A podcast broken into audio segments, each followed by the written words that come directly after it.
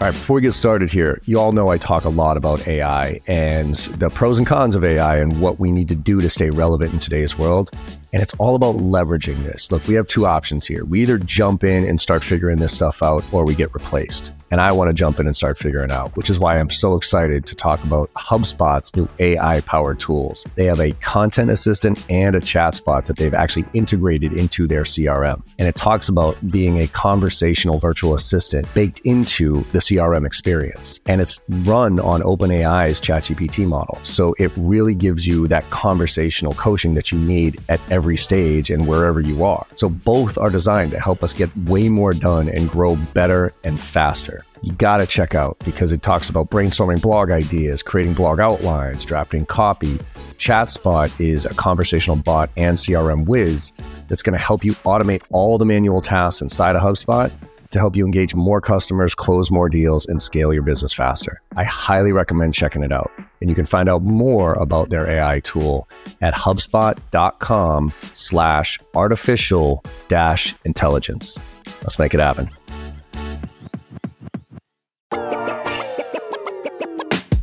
Hey everyone, welcome back to Make It Happen Mondays, where we talk about sales, business, entrepreneurship, personal growth, mental health, and everything in between with guests who I truly respect and I think make a positive impact on the world around us. And today's guest is Cassie Petrey.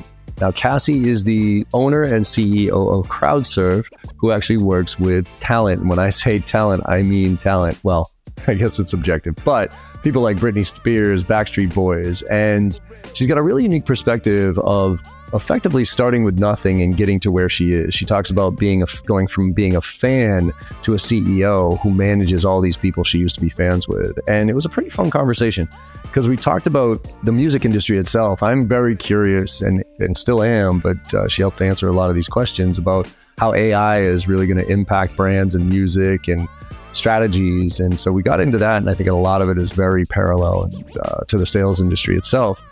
And then we talked about her journey, right? How she went from really a very uh, humble background with not a lot of money, and how that mentality really helped her stay lean as she grew her own business. And so we talked about her why, of why she got into this industry. And then we run into risk tolerance and how an entrepreneur, you know, you can be a total risk taker or a calculated risk taker, which is what we both are, in my opinion. Then we got into how she landed her first big client, the again, the impact of A I, and also imposter syndrome, and how she looks at imposter syndrome as a good thing. And these days I do as well. So I hope you enjoy this conversation as much as I did. Let's make it happen.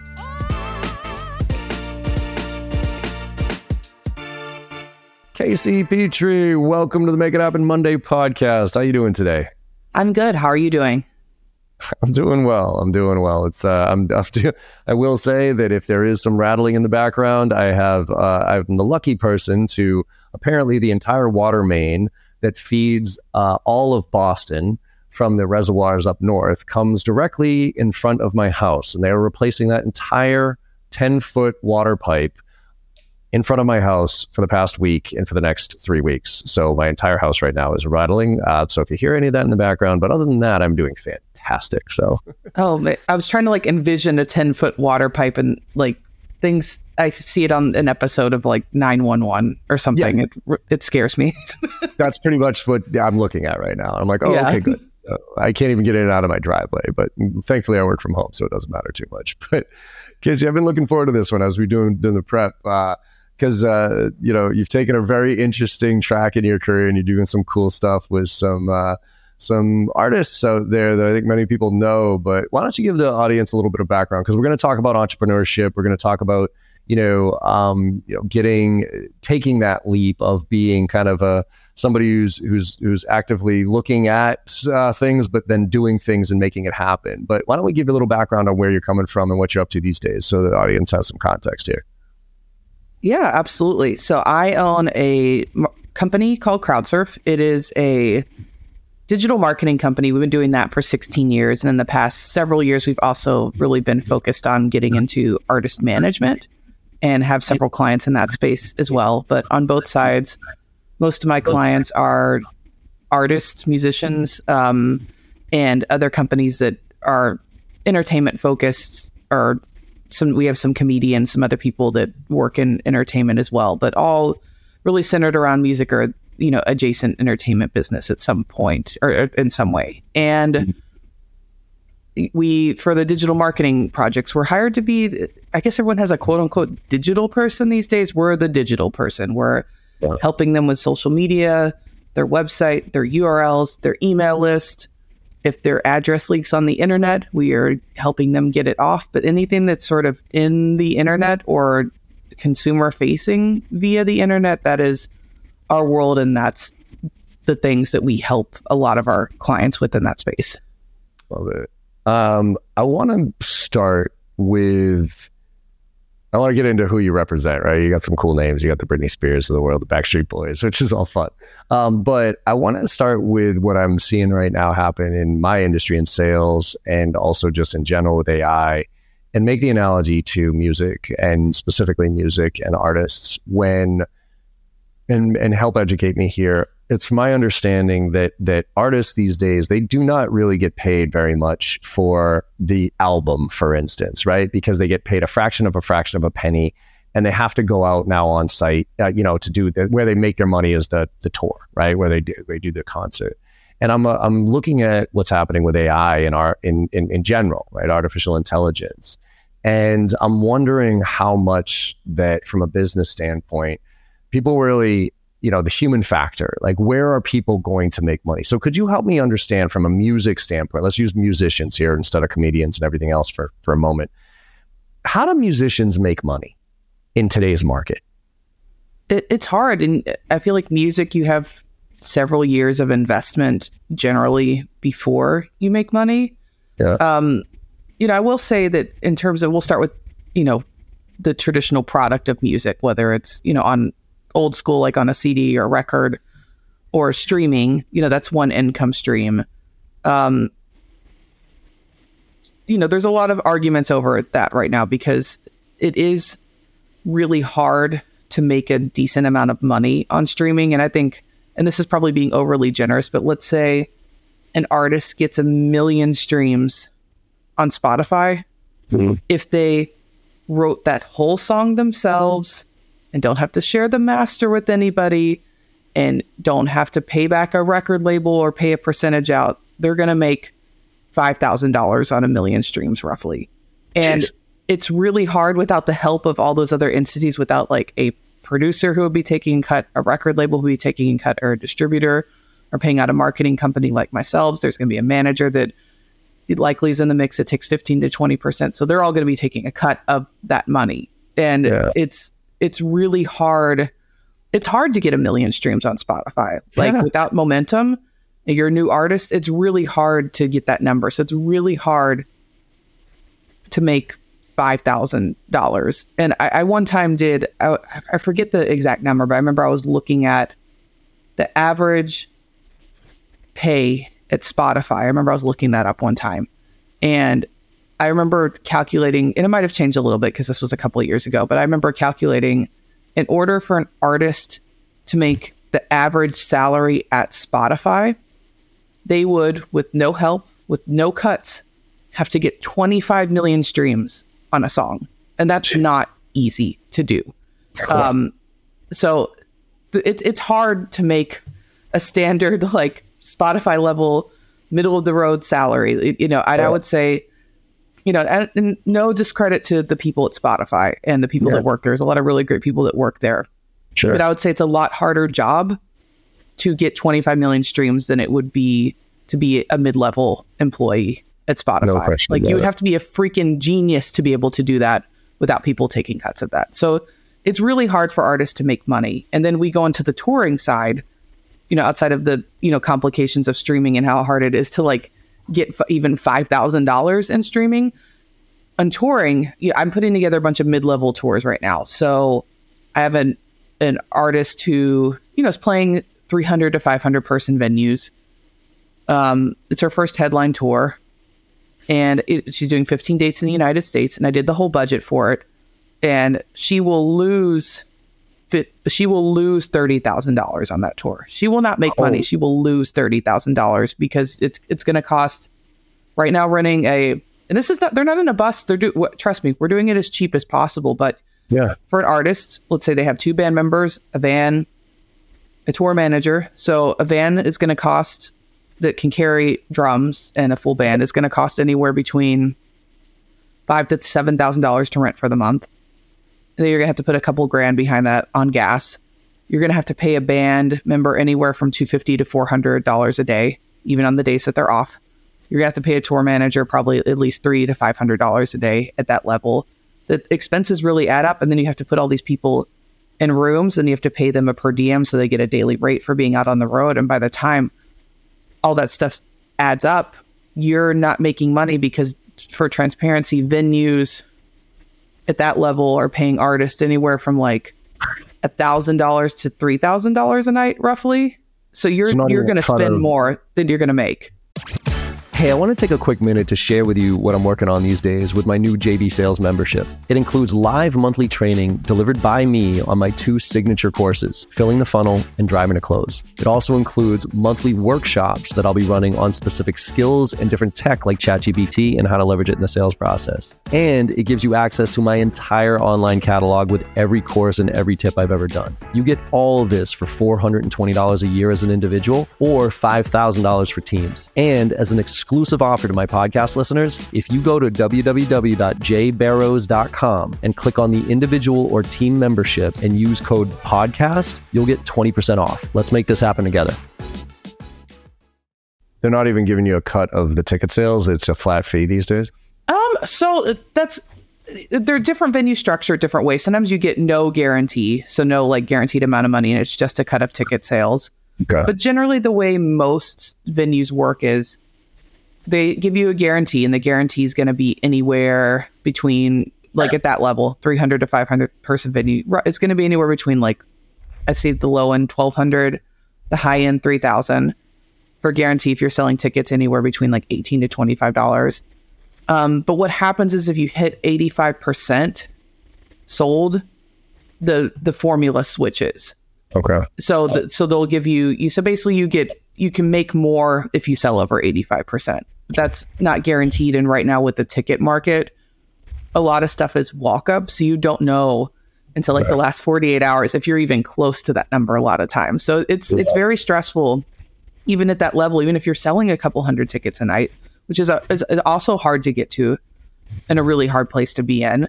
Um, you're still not making money at that point. You're not You're not, you, you, a lot of times I feel like you're not making the big money till you're getting into rooms that are over five thousand people a room. It's, it's, it's yeah. hard. It's hard to make money on the road. And I think a lot of times people see these smaller venues and see, you know, several hundred adoring fans a night and think that these people must be rolling in the dough, but they're, a lot of times they're not, they're, they're breaking even on that tour if, if they're really lucky. So this is, I mean, this is obviously why brand matters, but how do people make money in this industry then, right? I mean, I, and this is, I think, from what you do is is getting exposure in all these other areas, but there's something about brand reputation that's going to drive ticket sales, that's going to drive downloads for your Spotify. But where is, I mean, if you're going to diversify, right, you have the tour stuff, you have the Spotify track. If you're not, if we're not really making money in those areas, how does a musician, or in, in the translation I'm going to make to this is kind of a quote unquote influencer, if you will, right? Because there's so many people out there right now that see these people making millions of dollars on YouTube and all this other stuff. And it's like, wait a minute, only the top one percent of the one percent of the one percent is actually at that level. So what are some other ways that these artists are driving revenue so they can actually just pay their bills at the end of the day? Yeah, it's, it, it's hard.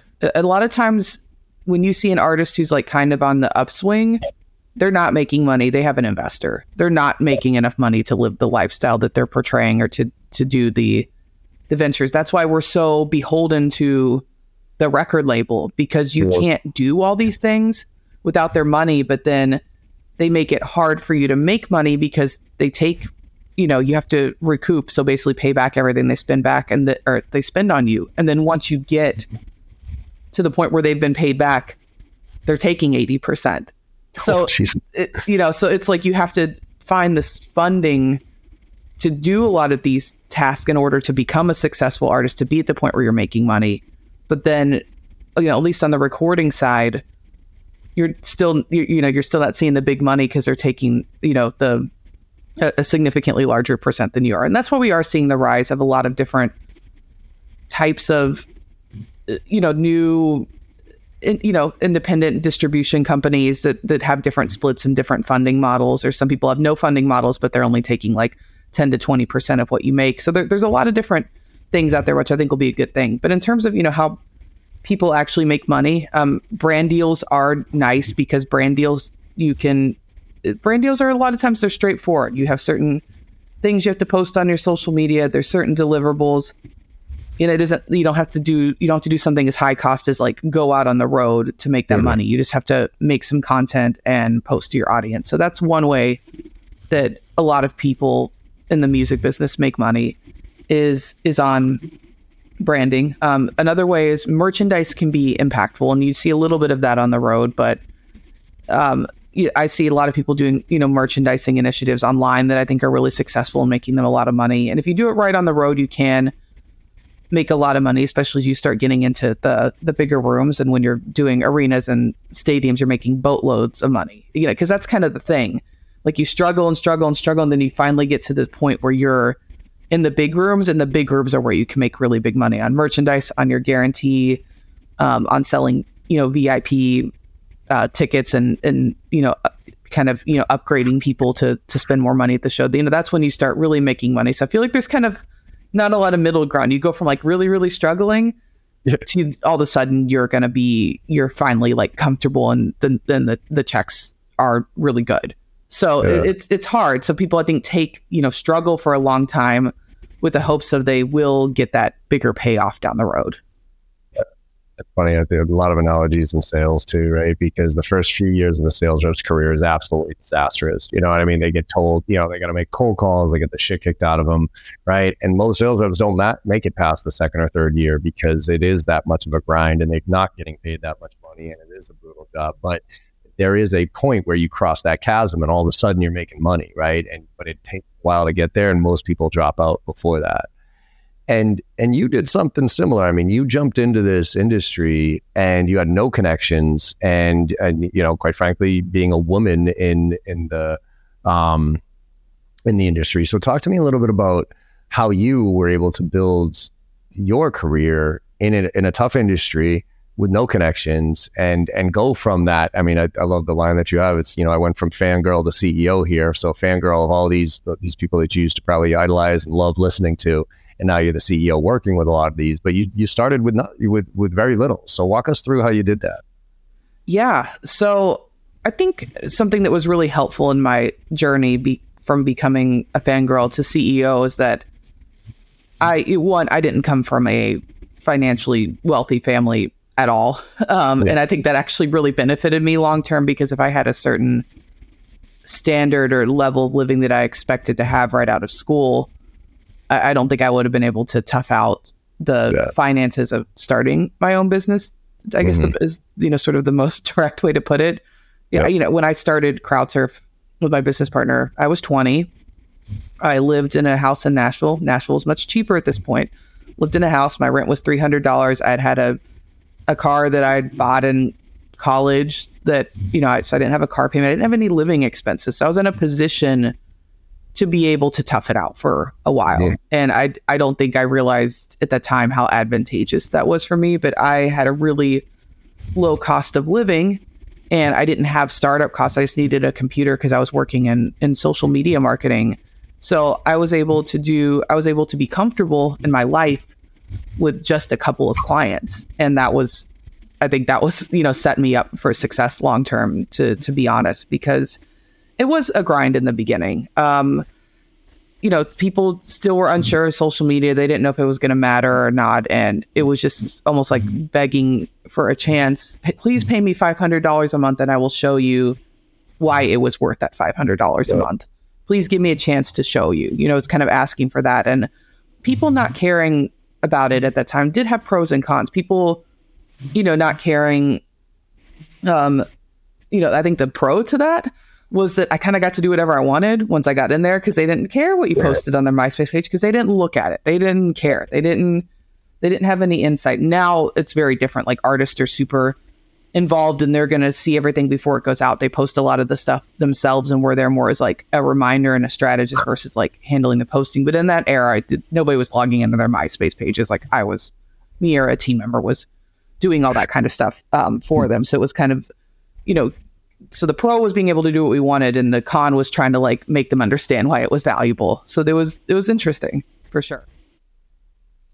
Yeah, I think that's, you know, start. It, it's good to start with low, uh, low needs, if you will, right? Because and that's anytime somebody starts with their, you know, if they ask me, "Hey, John, I'm thinking about going off on my own," whatever, I'm like, eh. Give yourself about a six month runway at least, right? From yeah. a financial standpoint, give yourself six months so you don't have to pay the bills for, well, you have enough money to pay the bills for six months and you, you can go without a paycheck for, for six months, right? And then if you have that comfort level, then dive in. But if you don't, you're probably going to do some unnatural things to try to make money that's not going to be core to what you're trying to accomplish. Yeah, that's so. a really good point. Because when you start having fear, are getting stressed, and one of the worst stresses in the world is not feeling financially secure, yeah. you're going to start making bad decisions for yourself, your family, your company. You're going to sort of, you're not going to have the clarity in your mind to stay focused on why you wanted to do this in the first place. And that's a really rough position to be in. You have to, it's it's like that, um, is it the Maslow hierarchy pyramid? Yeah. Like you have yeah. to feel physically safe in yeah. order to be able to do all the things on top of that. And you know, and finances is a really big part of feeling safe. Yeah, unfortunately, but it is probably one of the bigger ones, right? Yeah. Um, so, so when you, I mean, when you started off, how did you start out? Like, like, first of all, you just mentioned your why. Were you, why did you choose this and, and, and to, to dive into this with the risk, with the not knowing, being, you know, outside the industry type of stuff? Like, what was your why getting into this? And then let's talk about how how you've been able to live that, and then how do you got the customers that fit that why, and, and go from there. Yeah. So since I was a teenager, I knew I wanted to work in music. I think once I, you know, I loved concerts, and when I had the realization that there were jobs that weren't the people on stage, I was obsessed with that from that point on. I I, I felt like it was my life's mission to help people who create art and people who entertain and people who help contribute to pop culture. That that felt really important to me. And I read a bunch of books about working in music, and all I read was, it's really hard. Only this percentage of people make it. It's it's really, really tough.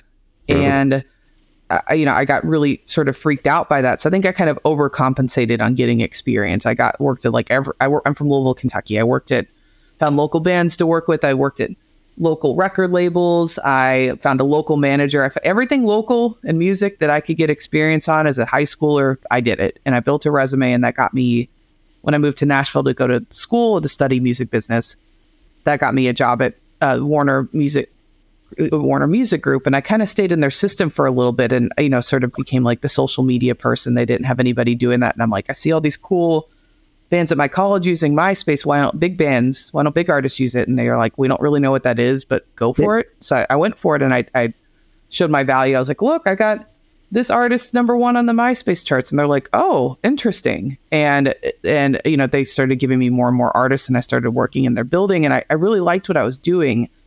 I never really had the dream of becoming an entrepreneur um, or starting my own business. But what was kind of happening is I'd worked at Warner for three years and my business partner was in a similar situation. We were working there, and there wasn't, there weren't social media manager jobs at the time. There wasn't a place to grow. I was a temp there, you know, making between twelve to fifteen dollars an hour or whatever it was at the time. And they were offering me full-time jobs. Don't get me wrong. They, they're like, you can move into this and be the A O L partner manager, or you can go move to the marketing department. They're offering me jobs, but I, Actually, I found what I liked, what I was doing, which I feel like so many people struggle with doing. I didn't want to not do what I was doing, but I wanted to figure out how I could keep doing it and grow up. You know, I was, I was working this job at uh, Warner while I was in college, and I was going to graduate, and I'm like, okay, it's time to, you know, how do I move up to the next level? And there wasn't a place to move up to the next level. There weren't jobs in social media that were elevated beyond being a temp at a record label at that time. So I was, I was like, I like this. I don't think it's going to stop growing. Let's, it, it looks like the only way we can keep doing this and grow is to start our own business. So we started the business kind of because of that reason, not because we had a dream of owning a business. It was just mm-hmm. the only way to have the job that we wanted. Nice. Love that.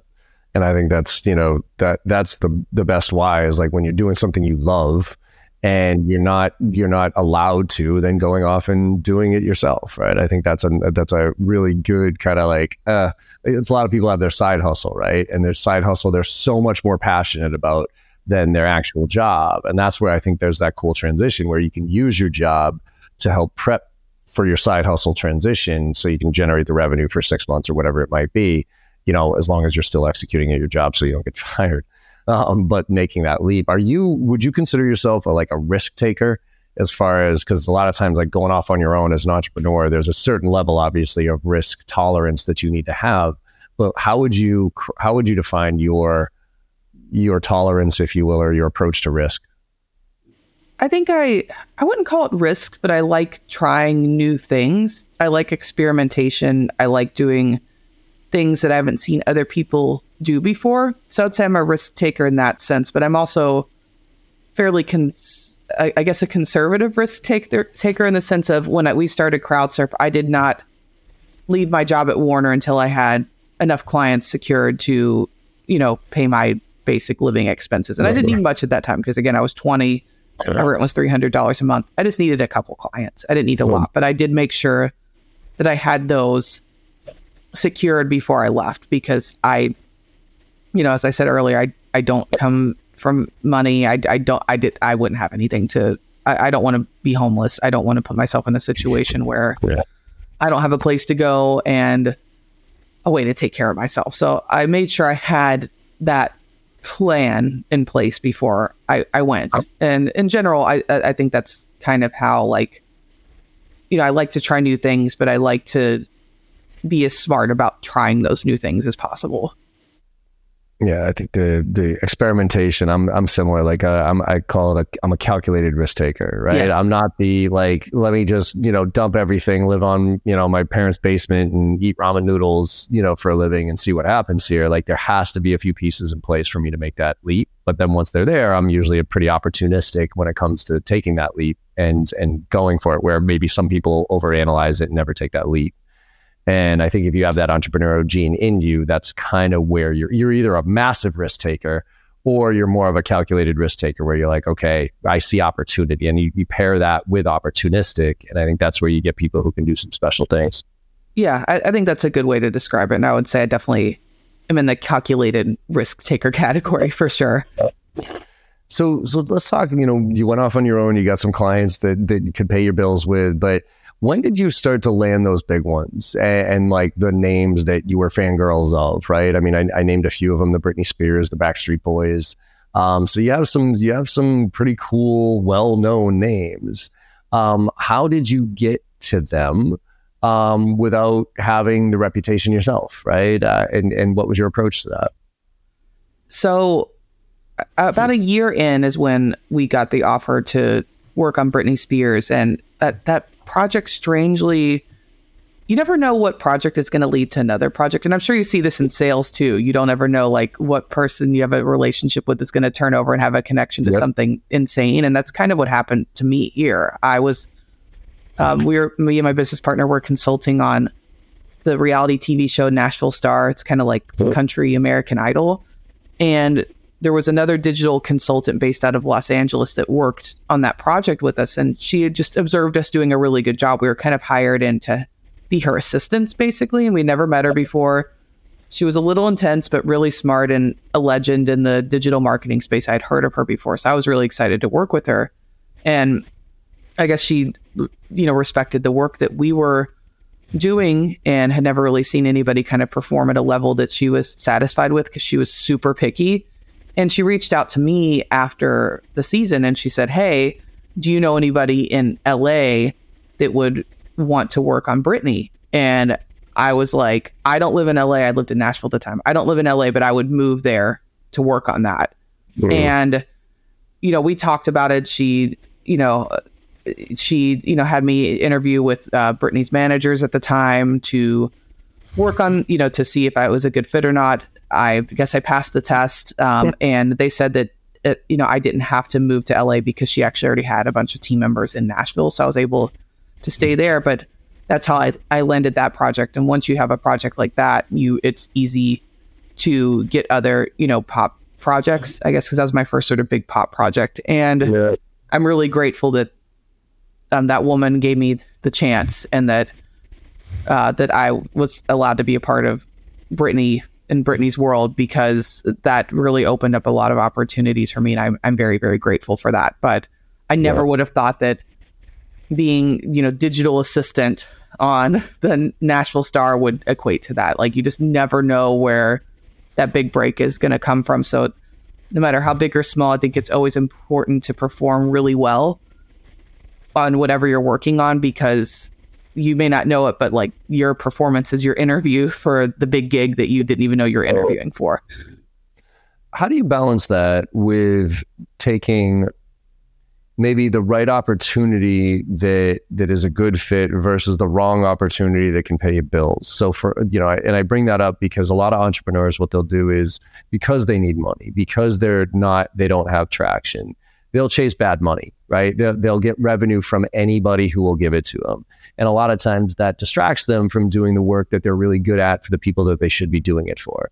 So I guess, what's your threshold? Because I'm, I'm one hundred percent b- agree with you as far as, look, treat, you know, one of my core p- philosophies is, you know, you're no better than anybody else, and but nobody's better than you, right? And you can learn something from anybody and everybody out there. And so I'll do small favors for, I'll take on small clients, because, and a lot of that has benefited me over my career, but it's also in a lot of ways slowed me down, because I've done work that distracted me from the bigger work. And I still do it to this day, quite frankly. You know what I mean? I still do small stuff and I'm like, ah, that's distracting me from what I know I'm good at. So how do you look at opportunities that you'll say, this is worth me doing, even though this isn't, you know, my core or whatever, because there's a potential bigger picture play here. Like, I'm, you know, all of a sudden I got introduced to Britney Spears by doing this, versus like, that's not worth my time.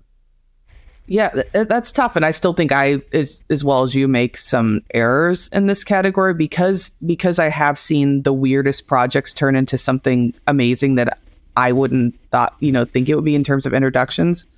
I think sometimes I have an issue with turning anything down, um, it, it, because I'm like, gosh, this, I don't know where this could go. Like, I know that they know this person, and I think about all the, you know, all the possibilities. Um, but, you know, something I think I have to look at now is, a lot of times I almost let my staff make the decision for me now.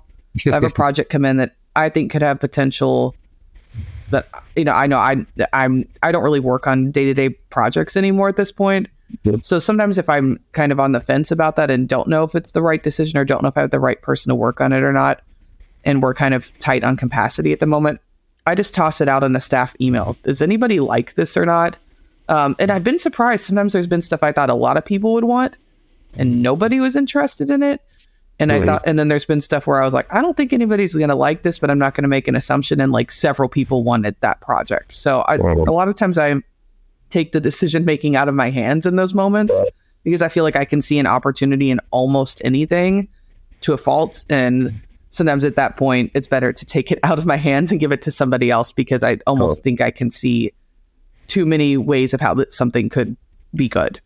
And if I, well, but if I don't have anybody to do the work, it I'm it's not going to be good for the client or good for me. It's just going to give me a bad reputation. So I, I toss that decision to other people a lot of the times now. All right, quick break to tell you about one of my favorite podcasts on the HubSpot Podcast Network, which is the Surf and Sales Podcast, hosted by my good friends Richard Harris and Scott Leese. First of all, these two are personal friends of mine, and they are two of the most authentic, smart, intelligent, knowledgeable people that I've ever come across as it relates to sales, and their podcast is fantastic. There's no fluff in this podcast. If you like my podcast, you're going to love theirs, because they get right down to it, real-world stuff. And it's not just about sales. It's about mental health. It's about being an entrepreneur, growing your business, all sorts of different things that round out the business professional and the person. So I highly recommend checking out their podcast and listening to some of their new episodes. They got one with uh, Anthony Natoli, who talks about getting off the sidelines and engaging and building your own personal brands, and the right mindset for starting to build your brand. So if you're all talking about inter, you know, personal brands and thinking about that journey, you're going to want to check out that episode. And there's a whole bunch of others that I recommend as well. So check them out. Let me know what you think. Let's make it happen. Yeah, and I think that's actually one of the things that I've had to learn too over the years of, you know, leadership and entrepreneurship. It's like, yeah, I, I think, you know, there's an inherent trait of being able to see opportunity in everything, but if it then creates chaos for the people that have to then deliver it and it distracts them from doing what they're great at, it's actually a net negative, right? So like, there's one thing about me personally, oh, I can do that. Yeah, let me figure this out. And that distracts from some of the things. But when you make a decision as a as the entrepreneur, as the leader of the group, and and it's like, oh, whatever. Like, I know this is our core over here, but man, this is a gnarly ass, but awesome potential, huge project, but it's going to take all of our resources and I'm going to have to be dynamic where, where people, you know, usually the further down away from entrepreneurship, the more structure they need, right? Um, and if we throw chaos into that structure, it ends up blowing it up. And then to your point, your reputation starts to fall apart. Yeah, so. Absolutely. No, I, I think that's a, that's a really good point, because there's a lot of, I, I feel like I can do anything, like, right. And at least in marketing, I, I, I'm not going to say I can go into, you know, a hospital and operate on somebody, but right. In terms of like marketing, business work, I feel like if I have to figure out how to do something, I will, and I can. True. And yeah.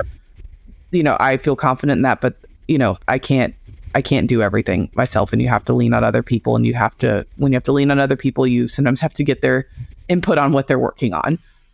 Yeah, absolutely. And it, it, that's the tough part, I think, about building a business is, is that there's your way. And then there's, okay, there's the way that it kind of should be done. It's so that everybody else has some sanity. Yes, absolutely. Because if they were all like you, then it would be chaos, right? I mean, that's why I've had to come to the conclusion, or, you know, for a while in my career, I always used to be frustrated about why isn't, you know, I just want to hire A players, you know, I just want everybody to be, and it's like, wait a minute, wait a minute. The world needs B players. The world needs people who just do the job and aren't always trying to innovate, always trying to break things, always trying to do things differently, because they'd just be straight up chaos if that was the case. True. Yeah, so let, let, I want to kind of finish up with um, some of your thoughts on what I'm trying to wrap my head around here. And and I think the music industry is the one I keep bringing up, which is that the impact of artificial intelligence on on everything. But I want to get your thoughts on the impact on origination of, of art, and specifically music. My fear right now is that there's no more original anything. Not that there ever was. Everybody's always, re, you know, there's always, you could go back and always say, okay, well, that comes from here, and here's that beat, and here's that bass line, or whatever it might be. But there is original artistry in music. And now with A I, you can, I could say, you know what? I want Paul McCartney, I want a song written in the tone of Paul McCartney from the Beatles about a forty-seven-year-old man who lives in Woburn, Massachusetts, and likes the Celtics.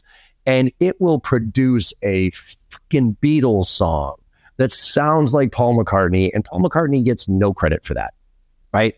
Because it's it's it's ex- extracting from this mass internet of information. And so I, I'm curious where you see this impacting the music industry, because I think there's a lot of analogies of how it's going to impact everybody else. But to me, the most obvious one as far as original creation Um, and the credit that these people get or don't get, and even the vo- excuse me, even the voices, because it'd be like, okay, one thing this thing can write, I can go into ChatGPT and I can say write a song in Ed Sheeran's ability, and it and it comes out like a really cool song, and then I can put it into a music, and I can say, okay, drop a beat to this, and then the like, okay, now the vocals, right now that's me as a human, but even with this A I stuff, the vocals are starting to sound pretty good. So what impact are you seeing, or do you, where do you see this going for your space right now? Because I'm really curious on the origination of content at this point for, for musicians specifically. Yeah, I, I, I'm hope, and I think there's going to be a lot of chaos for the next couple of years around this. Yeah. I think that there's probably going to need to be some type of law legislation in terms of sort of sorting a lot of this out. Like, you know, you brought up, and I've actually been thinking about this for years, even pre, you know, the A I boom that's been happening mm-hmm. recently, but you brought up, you know, Paul McCartney, somebody can, you know, make a song in his voice right now, and he could, you know, there, there's probably ways that you could, you know, get that song down or that sort of thing. Well, let's say theoretically someone puts a song out, Paul McCartney's vocals on it, and, you know, in theory, he's not credited for it. I think in right. general, whether it's, you know, an A I song, or I've always thought about this, you know, think about Facebook advertising. Mm-hmm. And you could advertise against Paul McCartney's audience. Like you can, like that could be a term like interest Paul McCartney. I feel like the interests should get a cut of the advertising dollars. I've always believed that. If you're advertising against a term like Paul McCartney, Ed Sheeran, Taylor Swift, whatever, I think that person should be participating in the revenue because that person's interest has identified a consumer for you. And I, I just think in general, like if these names are being integrated into A I, advertising, or whatever technology exists, they, I feel like there should be some level of compensation for them at that point, because it's not fair to be able to identify your audience based upon this person's brand and they just get nothing for that. I I, I've always that. just yeah. thought that was absolutely insane. So yeah. I'm hoping to see some legislation around protecting, because I think it's almost, we're going to have to identify a new form of I P, right? Like yeah. in terms of, you know, how to protect people's name and likeness beyond a trademark and beyond mm-hmm. a logo. And beyond yep. their recordings, we're going to have to figure out how to protect people more. And I hope we see, yeah, I think we're going to have to see some legislation around that with A I. Um, so I think ultimately A I could, you know, A I could bring up some topics that, you know, are, are, go beyond A I that, you know, in, in terms of legislation, and could be a, a really, really strong, positive thing. But yeah, I think it's going to be chaos for a while. And we're going to have to, you know, I think a lot of social networks are going to have to figure out what are their, they're going to probably have to create policies around what their laws are around this and what they do and don't allow. I'm hoping that we see some sort of, I would like some sort of like tag to exist the same way. Like you have to flag when you make a post that it's a branded post. You have to do that, you know, per the law yep. and per like mm-hmm. advertising and reg- regulations and that sort of thing. I'm hoping we see a, a same thing with music. Like, hey, This was, this is not this artist or this, yeah, I think it needs to be clearly marked. So that's something yeah. else that I hope to see too, because people already don't take the time to read. We already have like a fake news issue. I don't want there to be like a fake art issue too. So I hope we yeah. see some things happen and get ahead of that sooner rather than later. Yeah, me too. Cause I just, I feel for all the originators these days, because yeah. now any kid with, you know, a couple of free tools like ChatGPT can bing, bang, boom, all of a sudden create a banger album with, and, and they don't even have to be an artist. You know what I mean? They just have to steal from other artists to create this thing. And, you know, I think there are laws in place that, that do prevent. So if it's obvious, right, that you stole a riff from whoever it was, then obviously there's laws in place now, but that's only if things go like go big, right? So if, if I create a song for somebody else and it does hit the charts, well, now I'm in trouble. But For the for the vast majority of those under a million downloads on Spotify, those artists aren't even going to notice that, right? Like, yeah. and, and so I'm going to be able to kind of be, put put out these tracks, and so I we're we're we're definitely moving into a, a an extremely interesting world from a talent standpoint. Um, yeah, and, and I, I worry just, about the uh, the other thing I worry about with that too is, you know, a kid can, you know, you just said a kid can go in and make a song that easily. I worry about, I guess, people putting in the work to become good artists too. If right. it becomes easier like that, are they gonna they gonna make a garage band and have those hours and hours of practice? Are they gonna be mastering, playing guitar? Are they gonna be learning how to use Pro Tools or Ableton and spend the time to like master those tools? You know, I worry about there being less people willing to put in those hours to be good at those things I think are important to make good art. Yeah. So that that's another concern I have as well. That's that's the biggest problem is, is like I actually feel fortunate myself, forty-seven years old, Gen Xer here, grew up without technology. So all that foundational learning I had early days, then when I when I when I saw the tech to to to to expand that, it was great because I had some context of the the foundation that allowed me to leverage the technology. Whereas I think now we're backing into it. We're starting with the technology and we're trying to develop the skills after that. Yeah. And I think that's a dangerous position for a lot of us to, you know, for us as a overall society to be in, because again, to your point, like putting in the work to get to that point, to be able to do that thing is, is important uh, for origination, for creativity, for, you know, anything other than what robots are going to be able to do by themselves. Absolutely. So interesting world. So any, uh, any last things? We're going to wrap up here, but any last things you wanted to share with the audience that, uh, that you thought were good as far as your growth or any, you know, tips or anything like that, that people should be paying attention to from, uh, entrepreneurship, building, grabbing companies, whatever? That's so hard. I feel like I'm still always learning. I feel like I haven't perfected anything. Um, I think that if you want to be an entrepreneur, you should realize that you're it, that you don't like you're going to have to learn every day, and you're never mm-hmm. going to know everything, and you have to be really, really okay with that, because you're going to feel like an entrepreneur every day of your life for the rest of your life, and not in the and and by entrepreneur I mean in the sense of like figuring out things that haven't been figured out yet, and yeah. you just have to be really comfortable with not knowing anything or hardly anything at all.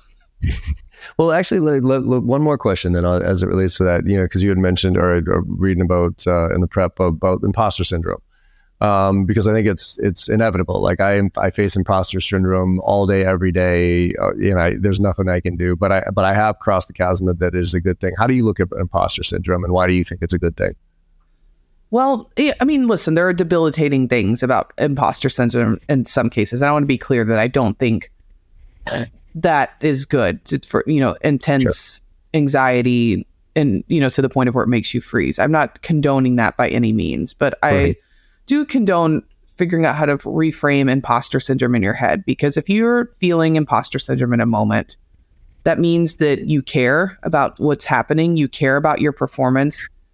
And caring means that you probably actually should be doing that thing, and mm-hmm. that you should actually be there, and you should give yourself grace in that moment, because the only reason you're feeling that way is because you care about something. And if you want to be there, or you want to be doing the thing you're doing, and you want to be in the room, then you deserve that that opportunity. That that's the most important thing in business for me. When I hire people, or when I find people I want to work with, I want people that want to be there. If somebody's really talented and doesn't want to be there, it's probably not going to be working out. So yeah. if you have imposter syndrome, you want to be doing what you're doing, and you want to be there. And I ultimately think that is a really positive thing. Yeah.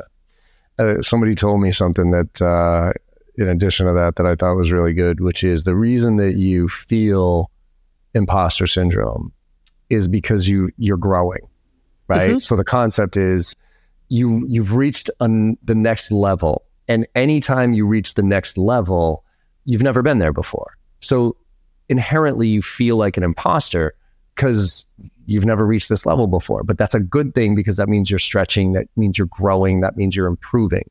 If you never feel imposter syndrome, that means you're you're you're you're comfortable. Like you're at the level that you've been at and you're comfortable at, and so you don't feel like an imposter because you know this role. Yeah, you or you're a narcissist, but neither one well, are yeah. good. that, that, that's a totally different time. Right? So awesome. Well, Cassie, thank you so much for coming on. I really enjoyed the conversation. Where can people find out more information about what you're doing, and how do you want people to connect with you? Um, so I mostly talk to people via direct message on LinkedIn or Instagram. Just my handle, uh, C A S S I E P E T R E Y. I'm way more in the messages than I am on the feed. So if you want to talk about something or have a question, I'm I check daily and always happy to have a conversation. Love it. Perfect. Well, thank you so much. And yeah, I hope, hopefully everybody could take you up on that and start engaging a little bit and learn a little bit more about this industry. And also, again, your your, your journey here, because I think there's a lot of parallels to a lot of other people who are when trying to figure out where is that point where I jump in and, you know, how do I get my first clients, and, and how do I think through that uh, that journey there if I'm if I'm on it. So I appreciate you coming in and sharing knowledge on that one. Of course. My pleasure. Right. Very cool. And everybody out there, hopefully you enjoy the conversation as much as I did. And like I always say at the end of all these podcasts, look, go out there and make somebody smile today. Because no matter how bad your day is going or you think it's going, if you make somebody smile today, you know you had a good day, and the world needs a lot more of that right now. So thank you all very much, and I will see you on the other side.